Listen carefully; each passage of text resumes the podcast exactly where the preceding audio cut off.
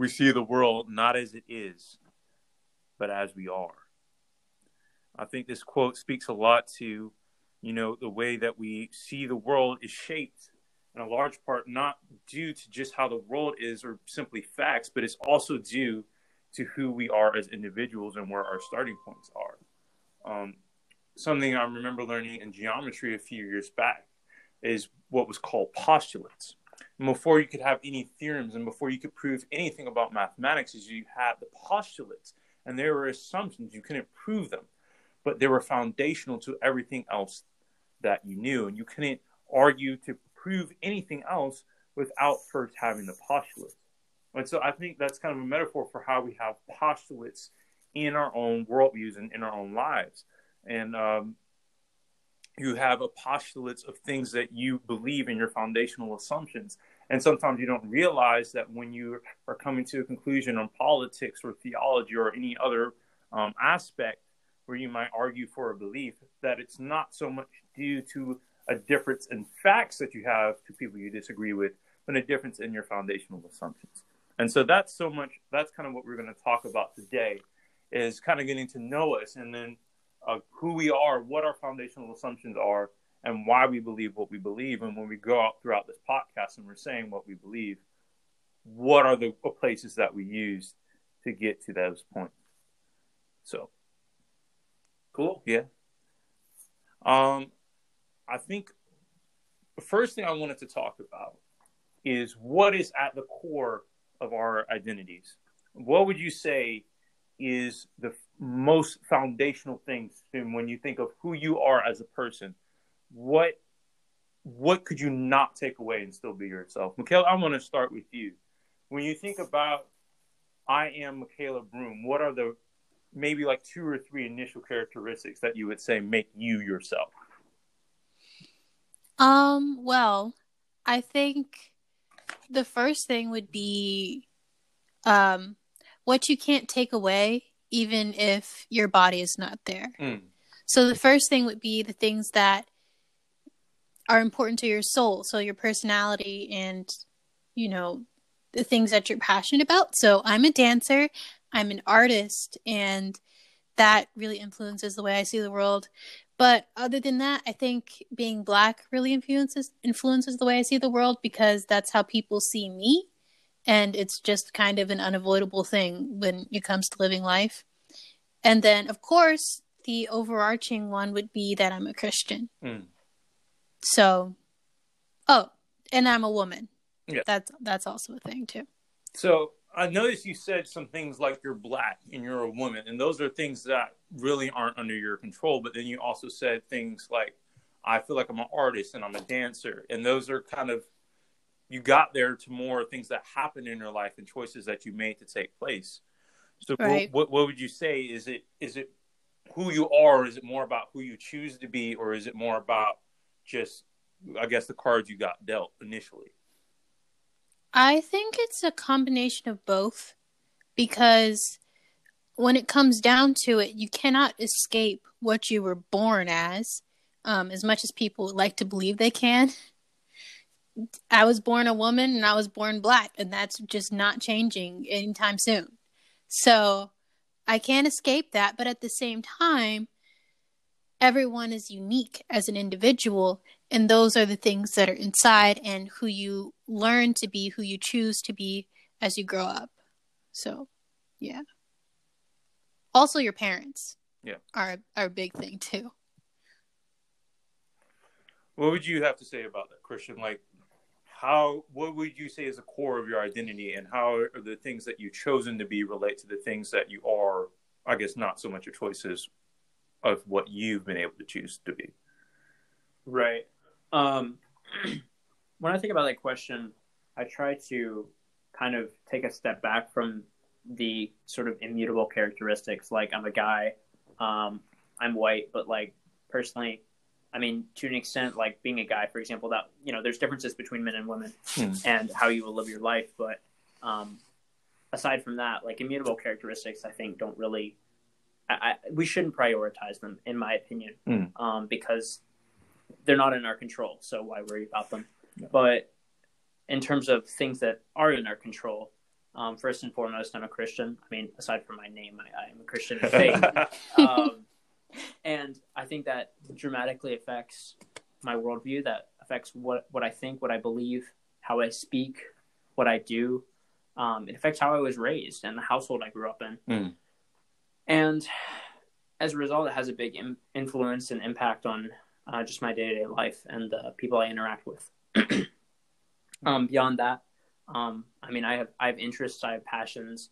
Um, personality wise, I'm kind of right in the middle between introvert and extrovert. So, um, you know, I, I, can be very sociable, but also I can be very introverted and not wanting to to get too entangled in, in social stuff. So, um, I mean, that's who I am as an individual.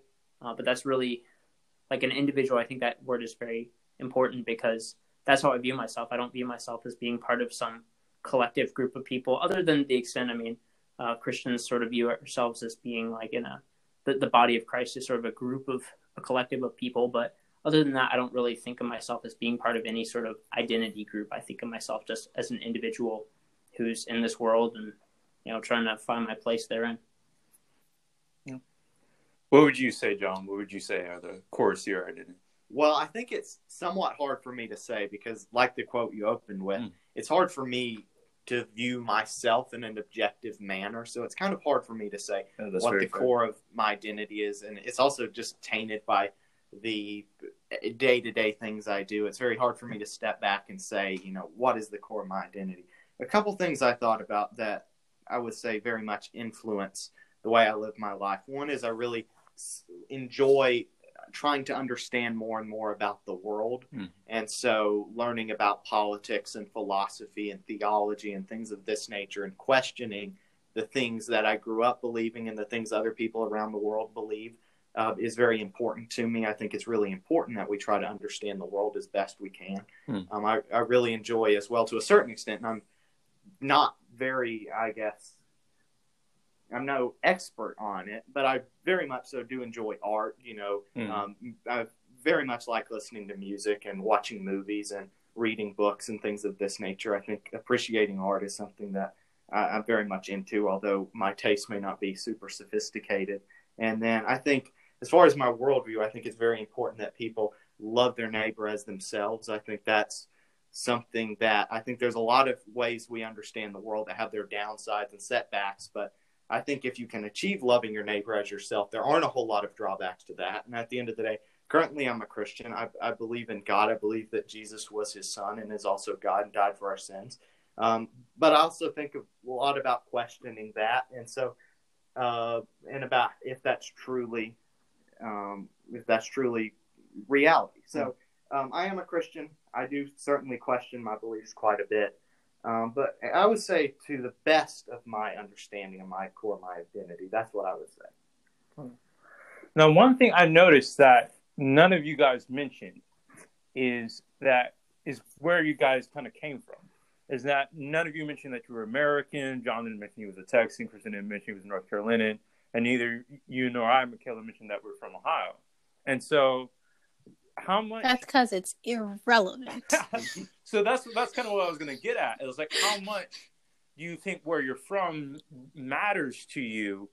Um, not necessarily how much it should but how much does it? Um, you know specific, specifically coming from america um, we were just kind of me and john were just kind of talking about earlier a lot of the values that we have we're a low context culture we tend to value um, things being spoken and written down more than just nonverbal cues. We tend to value individuality and personal property and these things as such a success much more than other cultures.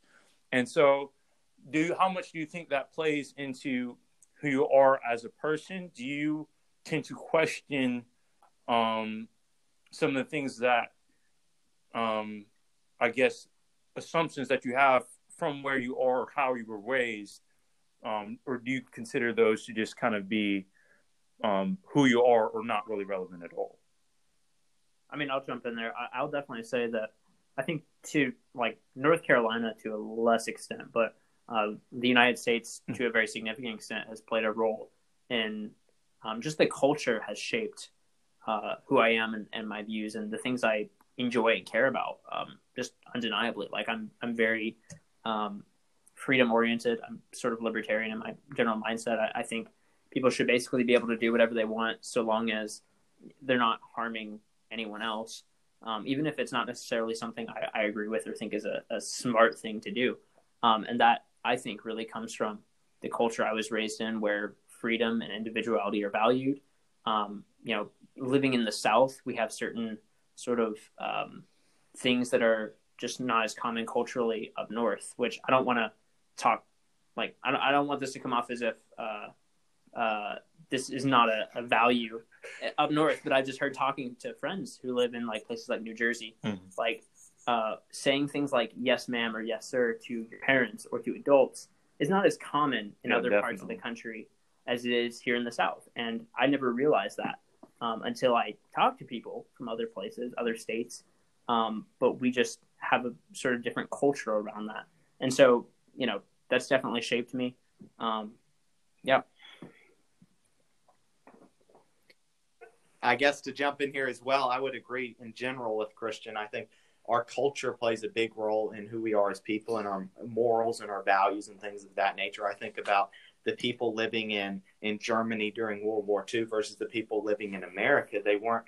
I don't believe who they were as people were probably that drastically different, but because of the culture they grew up in and that they lived in and were a part of, that led them to take drastically different actions, which we would judge in retrospect very differently. I think people around the world have different cultures, different values, different religions. If I was born um, in China, I definitely wouldn't be a Christian. Right? Well, I don't know. There's quite a few Christians there, but I probably wouldn't be a Christian because I wouldn't have been exposed to that.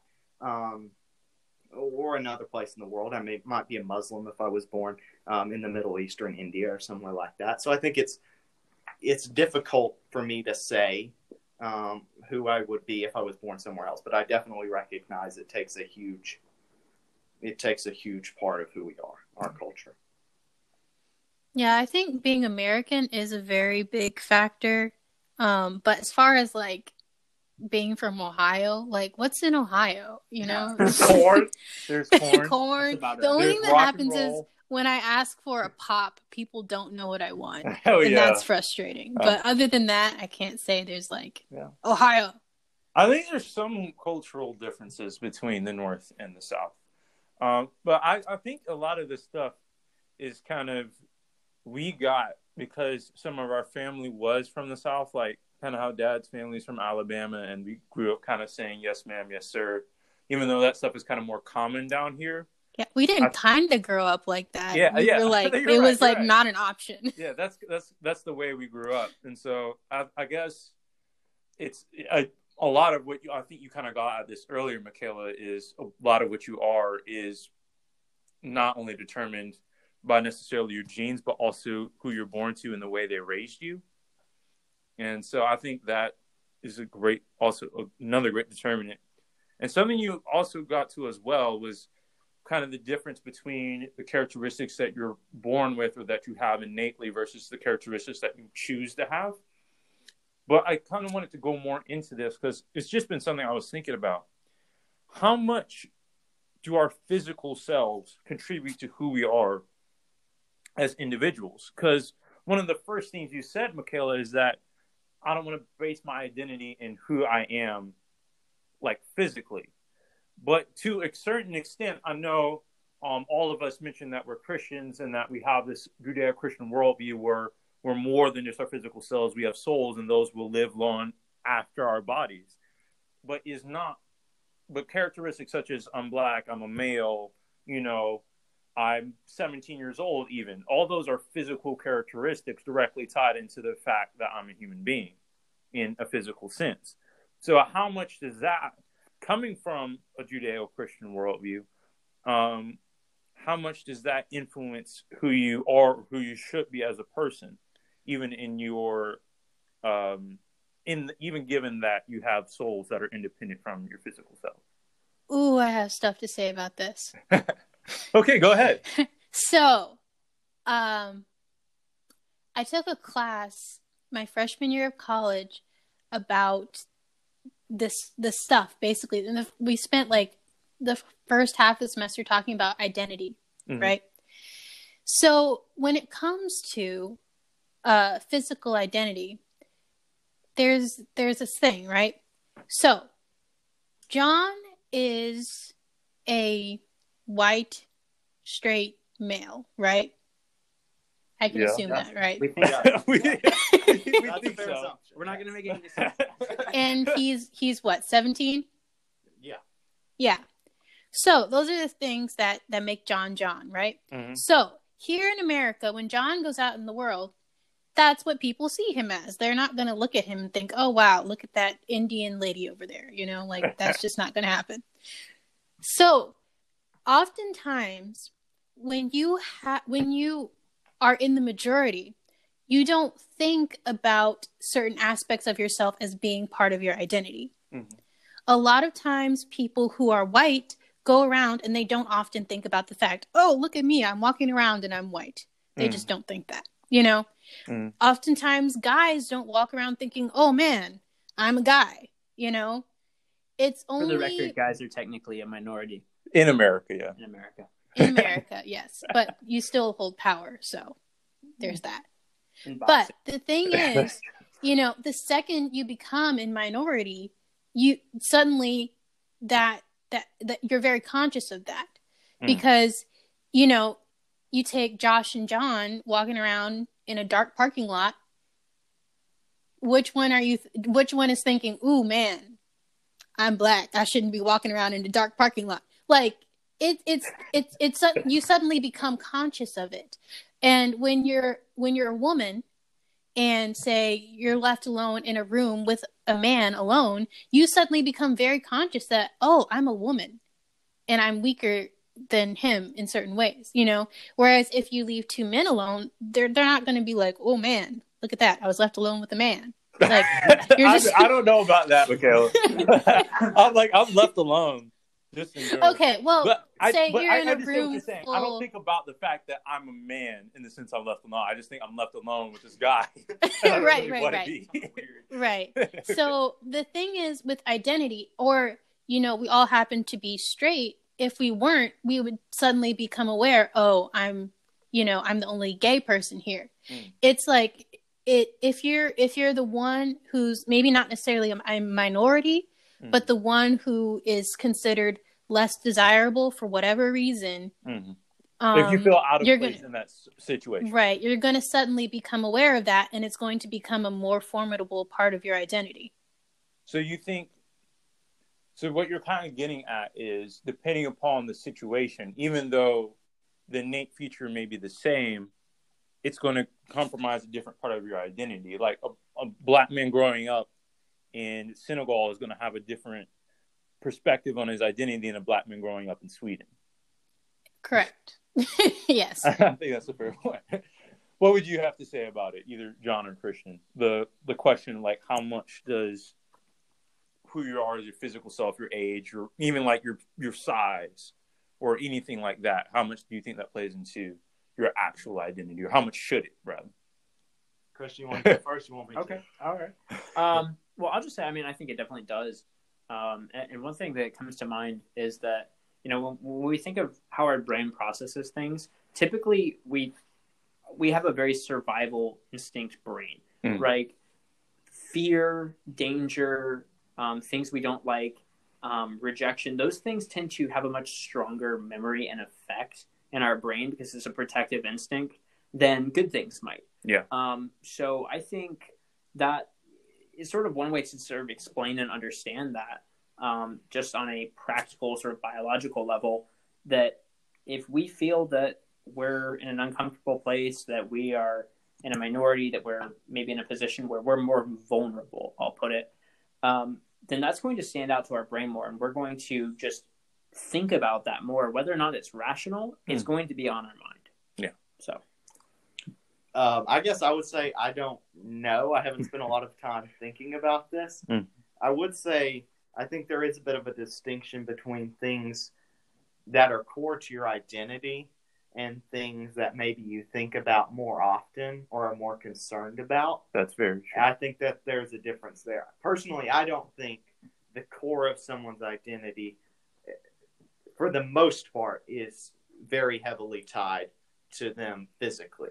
I think it can be, and I think it depends on the person um, in their circumstances. But I think in general, it may um, somewhat change how they view themselves. I guess I guess that's a good point. It probably does change how people view themselves. Mm-hmm. Um, so I, I, don't really know. I'd have to think about that more. Okay, but those are my two cents. Um, I have one final question about, I guess, the more who are we question before we get into our worldviews is is there a correct answer to this question? Is there something that everybody actually is, and we're just trying to find how well we can get at that? Or is who we are just really up to our own perception of ourselves? Um, we all gave different perspectives on who we are based upon different criteria. Is there a set of correct criteria, or is there a set of some criteria okay and some that are not? Like, is there a correct answer to saying what is core to identity, or can what is core to identity does it change completely from person to person? I think based on the answers we gave, it's quite clear it changes from person to person. There was some overlap, but mm. I hmm. think we each had distinct things that were core to our, our identity. I think generally it's what motivates you. I think is one of the big keys to what your identity. What what deeply interests you and what motivates you. Um, you know, so that that would be my opinion. Yeah. yeah I, mean, I think depending on how fundamental or how frivolous you want to get with mm. like elements of individual identity, mm. um, I mean, on a very basic level, we all are human, and on sort of a you know religious worldview level, we're people made in the image of God, so we have human dignity and individual worth. Um, but beyond that, I mean, you could add on to the things that we've already been talking about. But um, that's the thing that, in terms of what's unique to all of us, mm-hmm. that's what comes to my mind. But that's sort of coming from my, you know, worldview mm-hmm. um, that not everyone may share. Yeah, and I think it also varies from like topic to topic as well. Because if you ask me on like about my opinion on Dr. Pepper, you know, for example, you know, the fact that I'm a Christian really has nothing to do with that. You know what I'm saying? So, but if you ask me about, you know, what do you think about atheism, then it suddenly becomes very important. You know what I'm saying? Um, if you're saying anything, I can't hear you anymore. Oh, I wasn't saying anything. Okay. um, but yeah, do, do you see what I'm saying? Like your opinion on, you know, racism versus your opinion on creationism, like different parts of your identity may start to come out when you're talking about different topics. That's also very, very true. For sure. Okay. All right. So I wanted to move on to talk more about what our worldviews are exactly. And so the first question I had is what are your non negotiable beliefs? And I, I think about this question a lot because it's what am I willing to hear other people's I guess not necessarily willing to hear other people's opinions on, but what would I actually ever theoretically be willing to change my mind about? Because there are things that I believe strongly, um, but even though I believe it strongly, it, there's still some room there to say, you know, I there's a possibility that I might be wrong. But is there is there anything where you would say this is not we're not really going to talk about it. This is something that is just accepted. There's no situation i could ever see that i'm changing my mind about this. What is a view that you have that is just so fundamental that you could define it as non-negotiable? Um, I, have one opinion. I spent some time thinking about this and i had to google non-negotiable. It said mm-hmm. like not up to discussion or mm-hmm. change which most of the things i hold very important I would say are up to discussion and change because I think they're important to discuss and potentially change your mind if you're wrong about them. So when I thought about it, I was thinking, if someone were able to produce a ton of evidence saying I'm wrong about a particular issue, would I change my mind? Yeah. I could only think of two things. They're both moral um, statements. I don't think, even in the face of evidence to the contrary, I would ever change my mind on the morality of murder or rape. So I would say those are both non negotiable beliefs for me. I don't think that there's an intellectual belief that with in the face of evidence to the contrary, yeah. I wouldn't put up for discussion or debate them. I would say I also have two non-negotiable beliefs, but I think they're kind of I think they're kind of in a way almost precede yours, and my two are the existence of truth and the existence of morality. I was going to say exactly Ooh. that. I was going to say those are two things that I would say. I'm not. I'm not even going to talk about. I don't think there's a way you're going to change my mind about that. I think those are things that are just so self-evident. If you deny those things, I think the entire discussion just loses meaning. If there's no truth, if there's no morality, I think there has to be a right or wrong in terms of true or false. And I think there has to be a right and wrong in terms of good or bad, because I think without that, every other discussion loses meaning. May, ask a question along yeah. those lines of you? So I definitely agree with mm. you. Truth is obviously mm. is obviously true. Uh, mm. the, if it wasn't true, you couldn't even prove that statement true. Mm. However, is there a practical difference between saying truth exists, mm-hmm. yet I don't know what it is, mm-hmm. and I don't necessarily think anyone can know what it is? But yes, I certainly think truth exists somewhere out there, and saying no, truth doesn't exist. Do you think there's a practical? So, so you're saying, is there a difference between truth doesn't exist and saying between saying truth doesn't exist and saying between truth is not knowable? Yes. Is there a practical difference? Of course, there's a a philosophical difference, but is there a practical difference in your mind between those two things? Hmm. That's that's a good question. Is there a practical difference between it's saying it's not normal? Um, I think there is a practical difference. Um, because if truth does exist versus whether or not exists, whether or not you know it, it could still have implications. Like um, I guess this is a simplistic example, but just kind of how you say ignorance of the law is no excuse. Even if you don't know what the law is, whether or not what the law is and whether or not you follow it will still ultimately have implications on you. If you believe that truth doesn't exist, what truth is doesn't matter. But if you just believe that truth is not knowable, the truth can still have impacts on you, even though you don't necessarily know what those impacts are or how to respond to them. So I think it does matter in a a pragmatic sense whether or not truth exists, not just whether or not it's normal. But I think that is a very good, very question. interesting. Yeah, I, I I haven't thought about it that way, but that's a good answer. I would add on to that slightly that I think on a practical level, um, I sort of disagree. I think there's there's very little difference practically mm-hmm. um, if if truth is unknowable versus there is no truth, because effectively you're living the same way regardless. Yeah, truth true. doesn't matter in this life you're going to do whatever you want basically hmm. because mm. who's to say you're wrong yeah. um, who are you to tell yourself that you're wrong um, or right for that matter um, if you look at a bigger perspective um, then you know if you believe there's an afterlife if you believe that um, there are consequences to actions beyond you know, how you're living right now then that is where those effects come into play um, I, I don't know if I would consider that as much of a practical uh, difference mm. versus just a um, you know ideological difference. I, am not sure how I would categorize that, but I agree. I have a question, quick question off of that now, and this is just completely, I guess, your opinion. I'm, I would like to know: Do you know there's an afterlife, and do you know God exists? In your opinion, like not simply do you believe it? Do you believe it's reasonable? Do you believe it's true? do you know that? That's a statement of absolute truth in your mind. I think that belief is dependent upon some degree of faith. Um, I think it can be.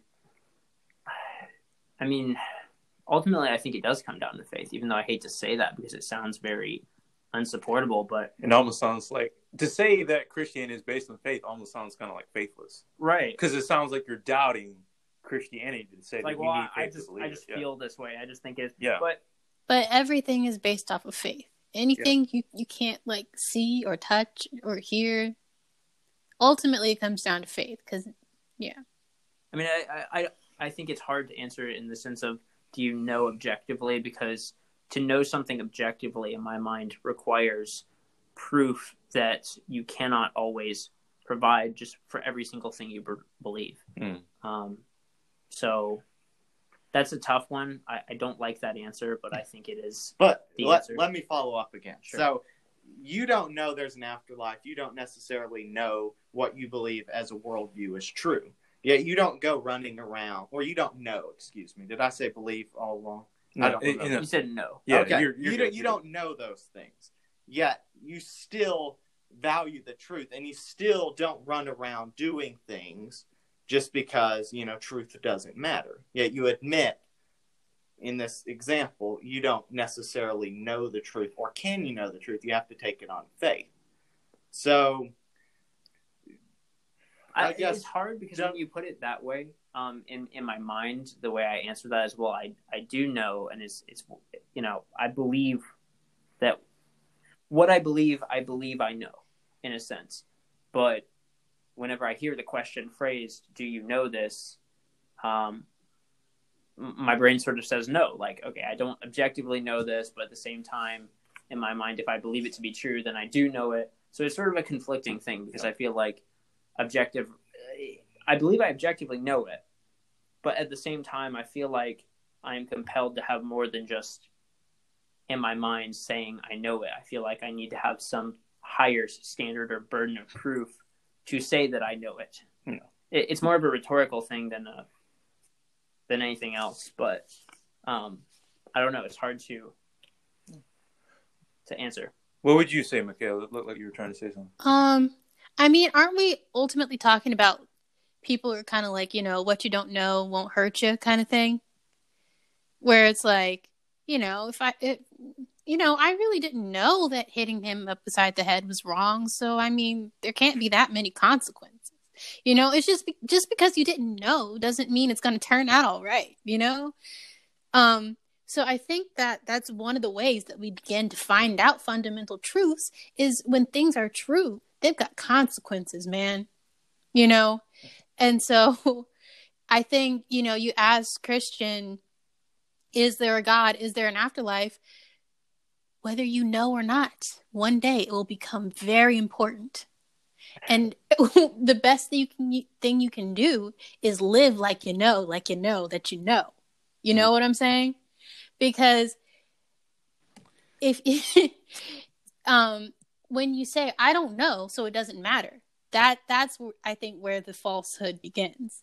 Yeah. Because just because you doesn't don't know doesn't mean it doesn't matter. So, yeah. Yeah, that's I think I mentioned this before in club or I don't think it was club. I think it was maybe the meeting. What club had. are you referring to, or, sir? A debate club. but um, I think I said is you have to act. You can't operate off of believing what you think is true is wrong. It, I, I I forget how exactly I phrased it, but you can't. If you believe something is true, it doesn't make sense to act like it's false just because it might be. You see right. what I'm saying? Yeah. And so if you think, even if you say you're not completely sure, if you believe um, that um, what John said his non-negotiable belief was, it just the first thing that came to my mind. If you believe that murder is wrong, even if for whatever reason that wasn't non-negotiable, even if you say oh, there's a chance that murder is not wrong, you're not going to go out and murder somebody just because you're not 100% confident. You can't operate on the basis of what you don't know, I guess, in a sense, is what I would say. And so I think that there is a lot of things that we may not be 100% certain of. I do believe that there are some things that we can be certain of. But I also believe that there are some things that we don't know in an absolute sense, but that we can know in the sense, in, in a pragmatic sense, and the way that we ought to act like we do know, and that um, we should treat it like we do know. Uh, like you said, Michaela, I think faith is key to a lot of these things, and there's no belief system that you're ever going to have that is going to not require you to use a large measure of faith because there are just some things that you're not going to experience. You can't experience the afterlife before you die by definition. And so you're not going to know in an absolute sense if it is real or not because you won't have firsthand experience. But you have to act like either you do, either you know it exists or you know it doesn't exist because it's just so important.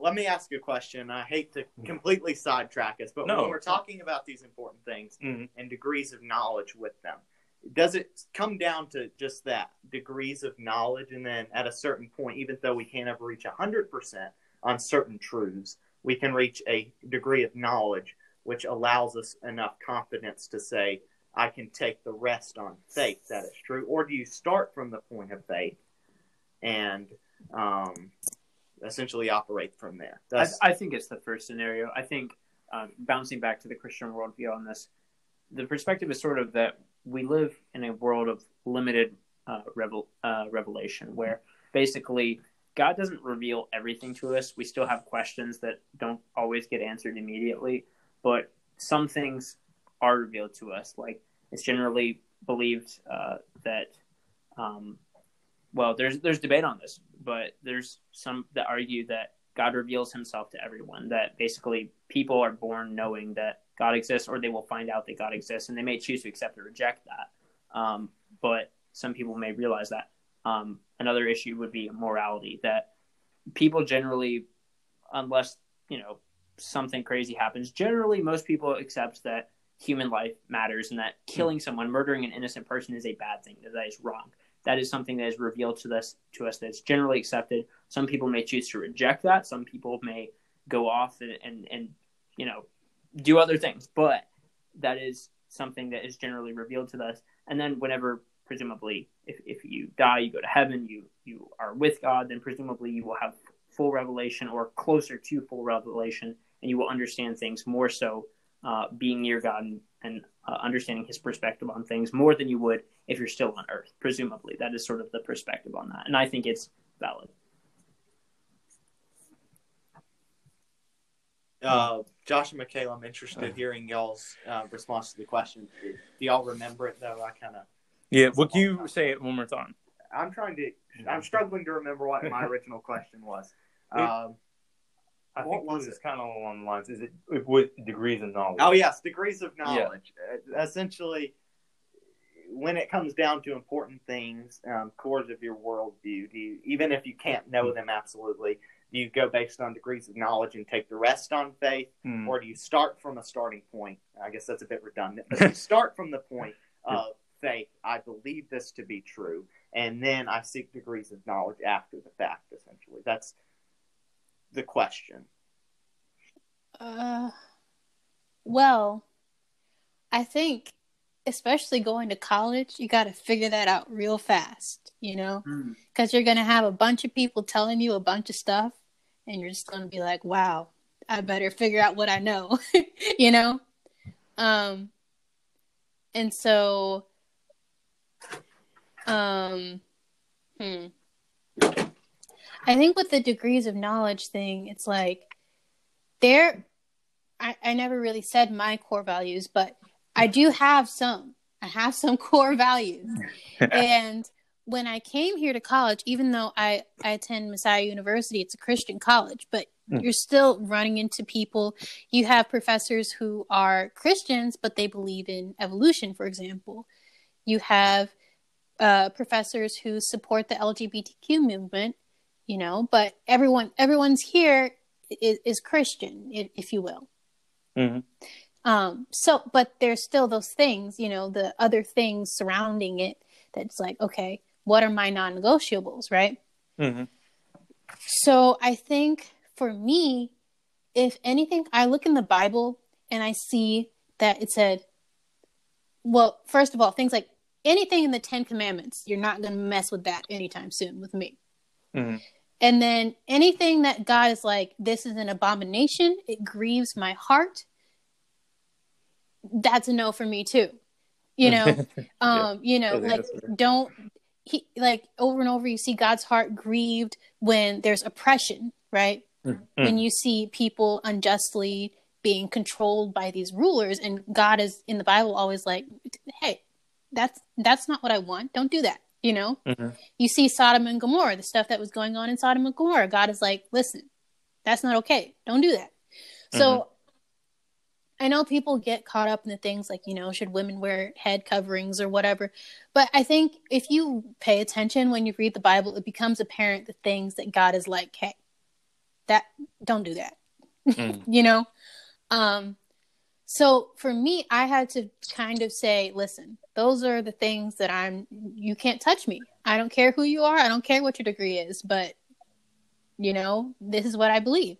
But at mm. the same time, something that I've recently become aware of, well, in the past couple of years or so, is that life is messy.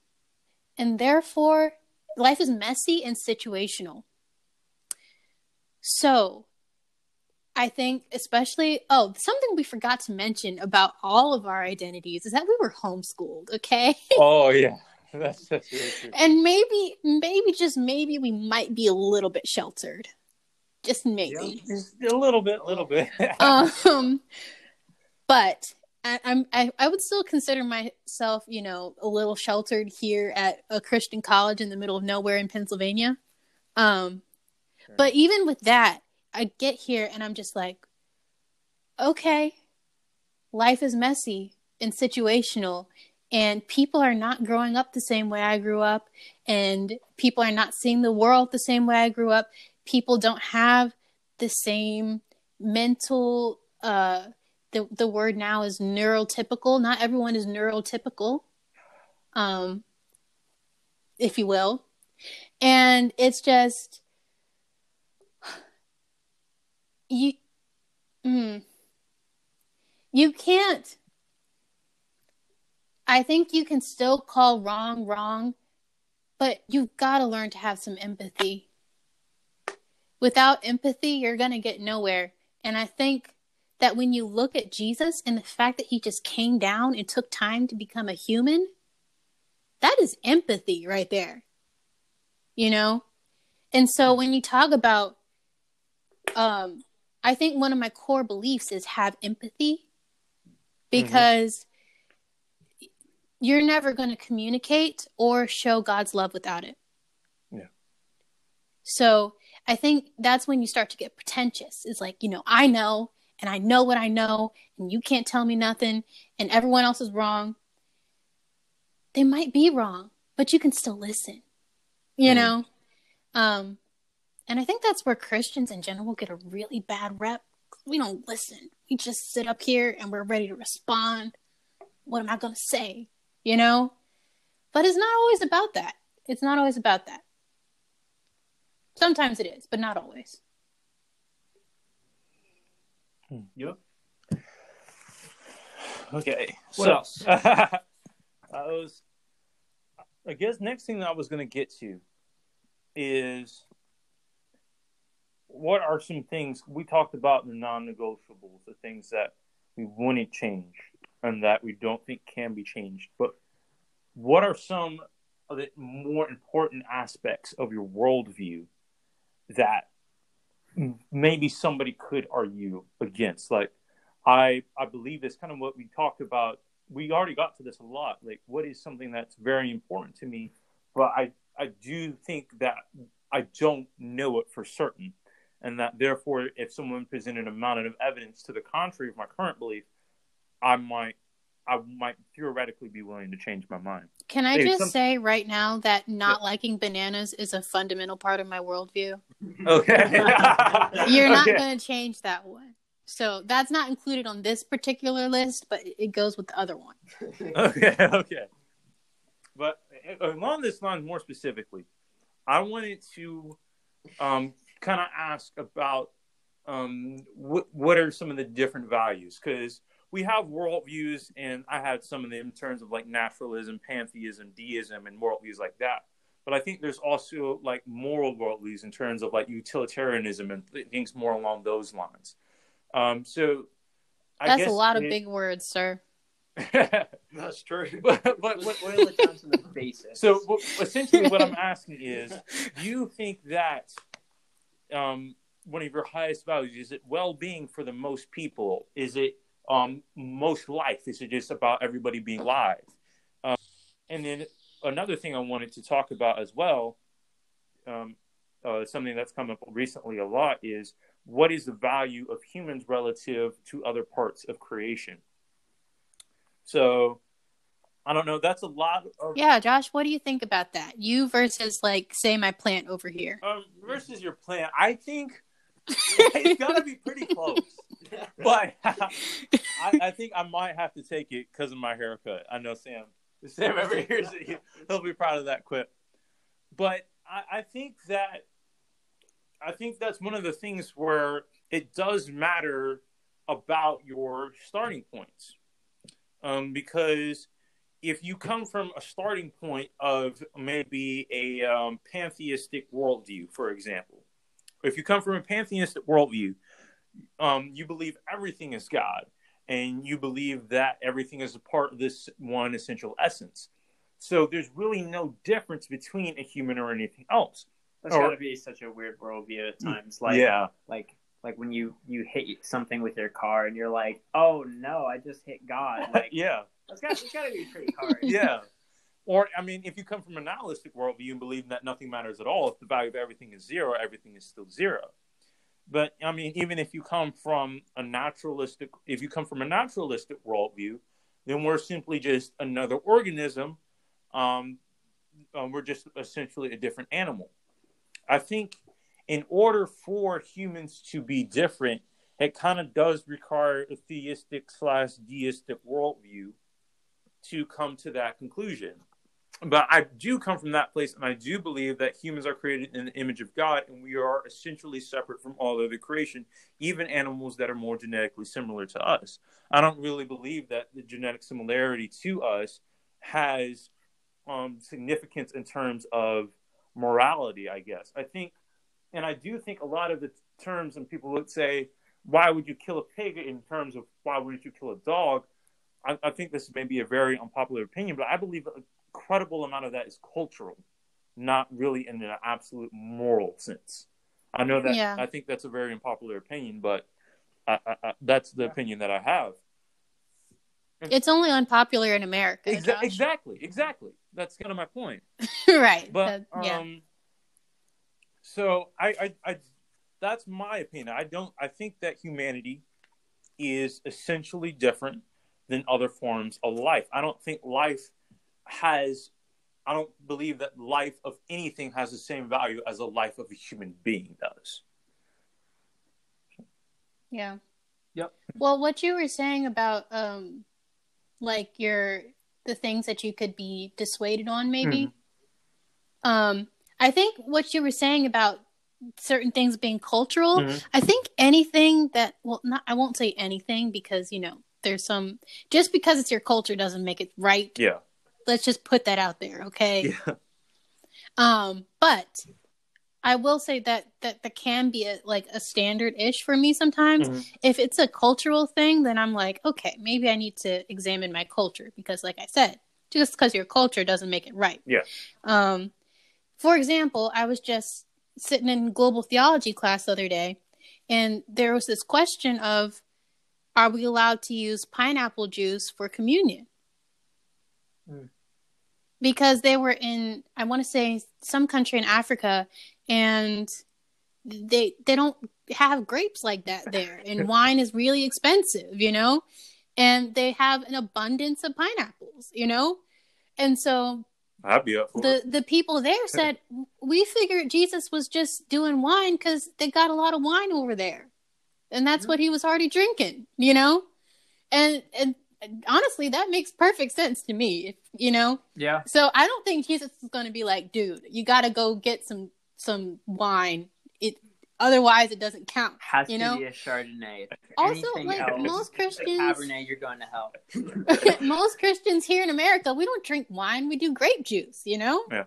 Um, but it's funny because in that theology class, he was telling us that there was this one guy in Africa, and he had Welch's imported for his communion because he was under the impression that it needed to be Welch's, or else it wasn't it wasn't communion the right way. It's got to be Welch's, or you aren't saved. You know. What if that was true? Welch's just had a monopoly over who determined if you got that or not. It's the Jesus. that would be so messed up. That'd be a great marketing campaign. Imagine that. like, Welch's, we do communion. Welch's, the official blood of Jesus. yeah. Signed and sealed. But I think I, I remember reading about that in the one book about the missionary um Bruce Michaela was that yeah. they had that one because they they lived in long houses, and so they were made with sticks built into. They poked the sticks as long, far as they could into the ground, and so some people were like, "Oh, well, Jesus told the parable about you should build your house on a solid rock, but you can't build a house by sticking poles into the ground on a solid rock." it's so true. It was like, well, should I? Obviously, you don't want to change Jesus's words, but you should, you know, in a way, you have to apply the parable to the specific situation because obviously Jesus wasn't talking about building a long house when he was talking about it's better to build your house on a solid rock. Even obviously that wasn't the point of the parable in any case. So I think a lot of the times where we can get lost in something where is this a part of my culture or is this something that is um, is this something that is necessarily true? But I do think that within a given culture, that can influence morality. Like, I don't know. Um, because if you are in a culture such as um, America's, I think the way Mer- America, if you go around murdering dogs, that's going to be awful when people think about you and they're not going to think about you in a way that people should think about a Christian, right? You know what I mean? Yeah. And so, like a guy like Michael Vick, um, who did he murder dogs? He he dog fighting, dog fighting, oh, okay. and it was like maiming dogs, and I'm sure oh. plenty of dogs died. Oh. But um, well, first of all, that's just not nice. So. right? But like, I mean, obviously, he's going to be more hated in somewhere like here than maybe different countries around the world that really don't care about dogs. True. Um, but within the context that you are in this culture, I believe that does, to a certain extent, it does have a moral implication.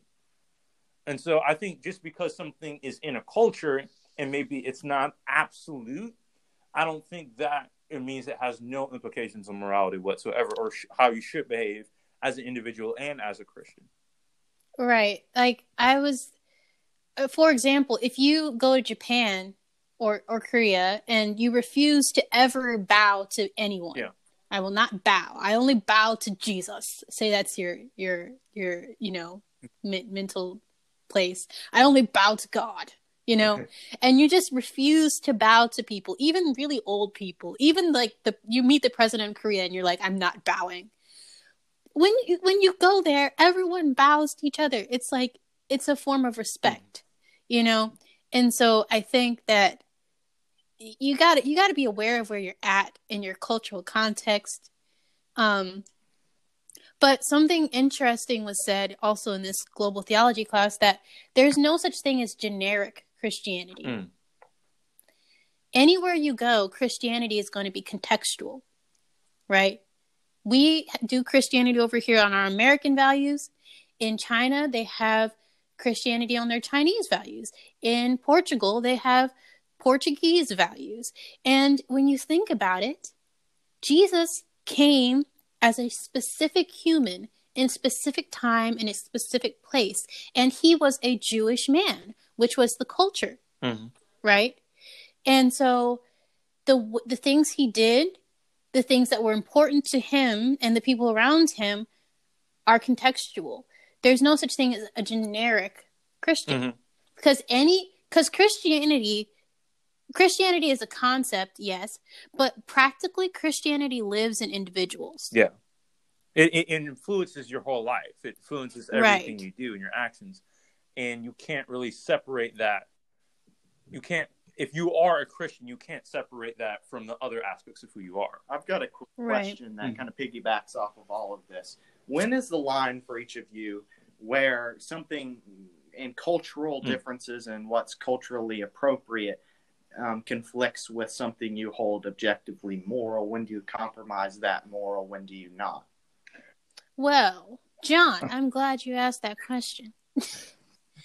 uh, so basically, uh, some terms that we were using was the indigenizing principle and the pilgrim principle. Mm.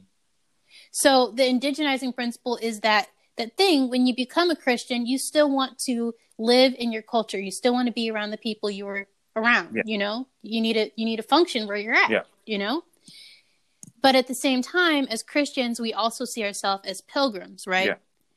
Um, so I don't belong to this world. This world isn't even my home, you know? And so a lot of the things that you see are the same in Christians around the world are things that kind of fall into that like pilgrim mindset. And then a lot of the cultural differences you'll see kind of fall into that indigenizing principle. Mm-hmm. But the thing about it is, in each Christian, those two things are always at war. You know? Um, so when you say, like, would you compromise your morals? It's like, you know, what are my morals mm. for for where I'm at? Yeah. With what I'm doing. I also think that kind of goes back to something I said before, which was you you have to operate like what you believe is true. And so if you do think that something is an objective value, even if it may maybe you die, you go to heaven, you find out maybe that's just a value I had for my culture. Um, I think it also speaks to the verse where I forget exactly where it was, where he says, "If someone knows what he ought to do and he does not do it, to him it is sin." I think that if you are if you believe something is wrong and you are coming from a place of genuine uh, of a genuine heart and saying, I really believe that I'm not supposed to do this. And um, as a Christian, I believe that God is calling me not to do this. Maybe in an ultimate sense, you're not right or wrong. Maybe you're not necessarily right or wrong about that, but I believe that you are called to act on that. And I also believe that there are individual aspects of a culture that can be objectively right or wrong according to moral system or according to um, the Bible. I believe if you have if you are in a situation such as um, the Aztecs with human sacrifice, or if you're in an ancient Canaanite situation and you if you're family of high class, you have to offer your children to Moloch. I believe as um, someone who would follow God, I would have to refuse giving my children to an idol, even if that was a culture and everybody had to do that, because I think that's something that's objectively wrong, independent of my culture as opposed to maybe something where I'm a Christian and I, I personally I don't bow to anybody but God. Now I'm in Korea, you know, that's a difference in culture. Can we just I, say that this podcast doesn't condone human sacrifice? Yes, we can't say that. we can't say that about this podcast right now. We don't ever condone human sacrifices. Period. All right, we can get that out of the way. Unless the person's a bad. I think. Person. I think this is. It's up. I think. what did you say, John? It's negotiable. I, I can think of some people I'd sacrifice. wow. Okay. I guess you can. the certain members of the podcast. I think. I think. By this... the way, oh. sarcasm was very much part of that. Just not to. If we're clipping this. I think this I also oh, straight white male. I mostly disagree. Sacrifice. Yeah, I can see that as a headline of BuzzFeed right now. Straight white male condones human sacrifice. anyway, oh, but what I was about to say, I think in, in, in a kind of weird way, I feel like this is similar to almost Mm, not really. Okay, I, I, just completely reconsidered what I was going to say, so I'm not going to say it anymore. yeah. Okay. So, um, before I say something else. Yeah.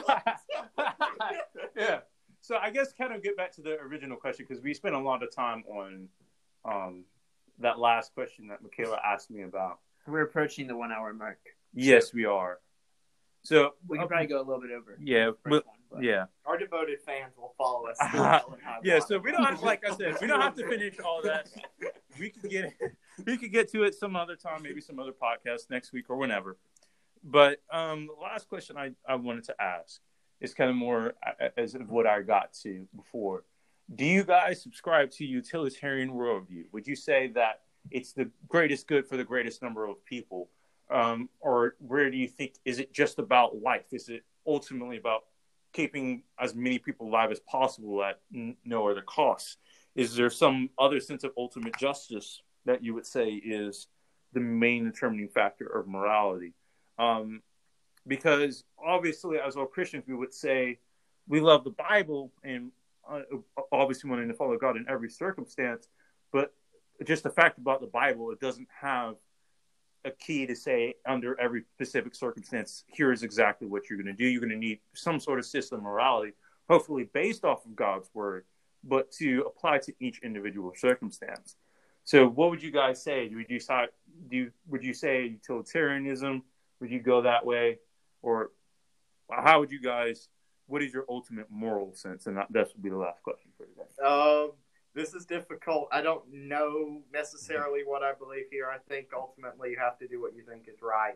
Um, as far as what I think is right, that's a much more difficult question. I do think that there can be actions that are objectively immoral that lead to the greatest number of good for the greatest number of people. Mm-hmm. Um, I, I ultimately think you have to do what you think is best, and I would say I, I don't have a good answer for this. I don't have a moral system which I can apply. I think in general, people don't have to make these uh, moral decisions practically about, you know, if I have the lever and kill 10 people or keep it on the same track and kill four people, which would I do or whatever, or kill 10 people on the same track if I change the train, you know, to mm. kill 10 people or, or four people or whatever.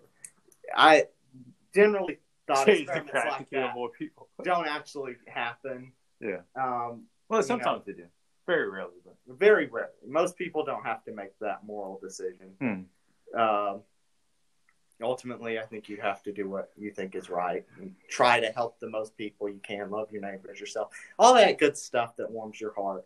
Um, so that, that's my opinion. I don't have a very well thought out moral system, unfortunately, about what I would do for each circumstance hmm. that I can use. But those are my opinions on that particular subject.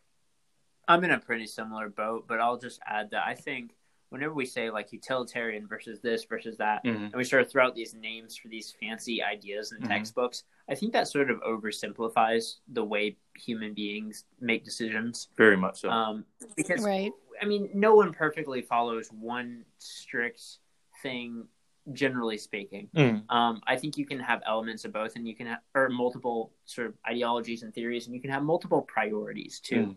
Mm. Um, for example, I, I may think religiously a set of things as an individual that some things are sin, some things are good, but I'm not necessarily going to put those on the same priority. For example, if I become say say if I was an elected official, I had some governing power, right? Mm. I'm not necessarily going to put those at, the same scale and priority to the point where my governing power is used to dictate all of my personal views, yeah. right? Like I'm going to, in different roles, value and put forth certain values more so than others. Like on an economic or a business perspective, I might prioritize freedom. I might prioritize allowing um, businesses to do what they want. I might prioritize getting the government um, ultimately out of people's way and you know protecting rights and, and, law and order and things like that. Like don't let people murder each other in the streets. Hmm. Um, but on an individual level, I'm going to prioritize and think and act out of um, a maybe more complex set of priorities. So I don't think just saying I'm this or that. I don't. I, I think that's sort of a loaded question. I don't think there's any good way to answer. Let me ask you: Why would you make that distinction between, say, I think, and I'll just use this as an example. Say, I think personally, um, you know, gay marriage is wrong or something. But you know, because I have a libertarian, you know, political philosophy or something like that, I would say I think gay marriage should be legal. That's just an example. Why would you make that distinction? Um, if you think something's immoral, why would you make it more um, available or easier to do, or something along those lines? Well, I think there's more than one reason for that. I think, and and some of it depends on the individual issue.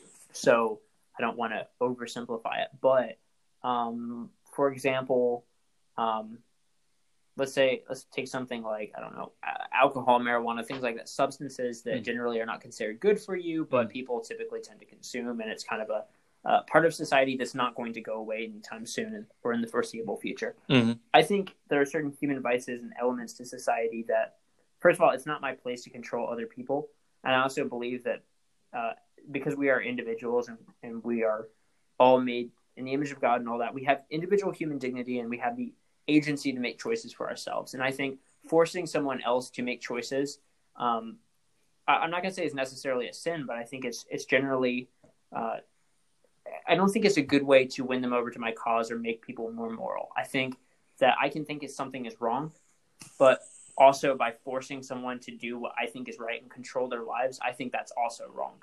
And I think that, um, you know, even if I'm completely justified in an action, that also might not be the best approach if I want to um, make people or society or fill in the blank better. Yeah.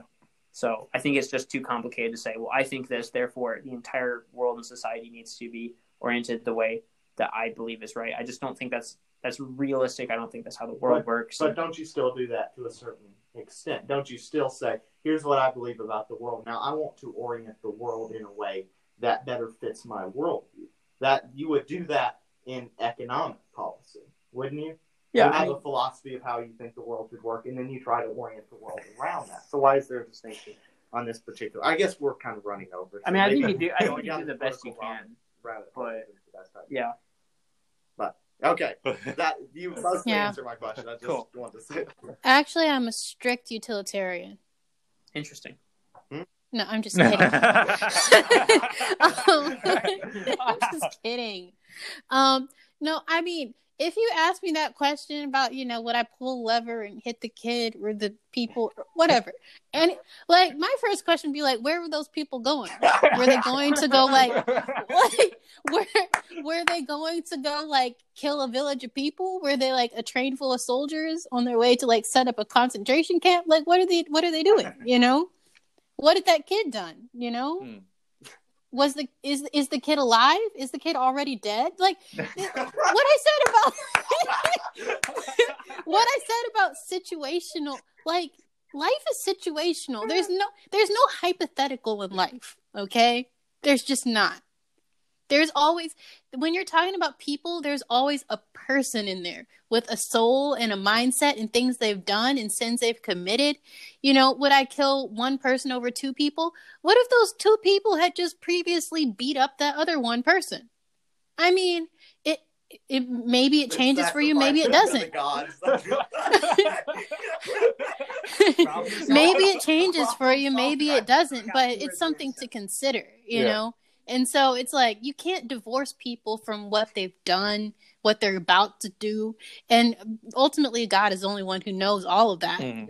So that's why I total other podcast, but that question of like, you know, why would God kill thousands of people? You don't know what they were thinking. You don't know what they were about to don't do. You don't know who they were about to go uh kill and steal from. If you were God, maybe you would kill a couple thousand people. I mean, Exactly. if I was what God, I'm might kill like seven point eight billion. okay. Okay, well, we're glad Josh isn't God. Um, but you you see my point here. I, I think you know utilitarianism and all of those other isms are all hypothetical and therefore not too useful in my practical life. Yeah. Yeah. All right. Well. All right. I don't really know how to end it, but I think No, it was good. Here's how we should end it. okay. I'm on one the- well, percent, we can man. Close the door we opened at the beginning. Here we go. We see the world not as it is, but as we are. Thank you so much for listening to the podcast. We will see you.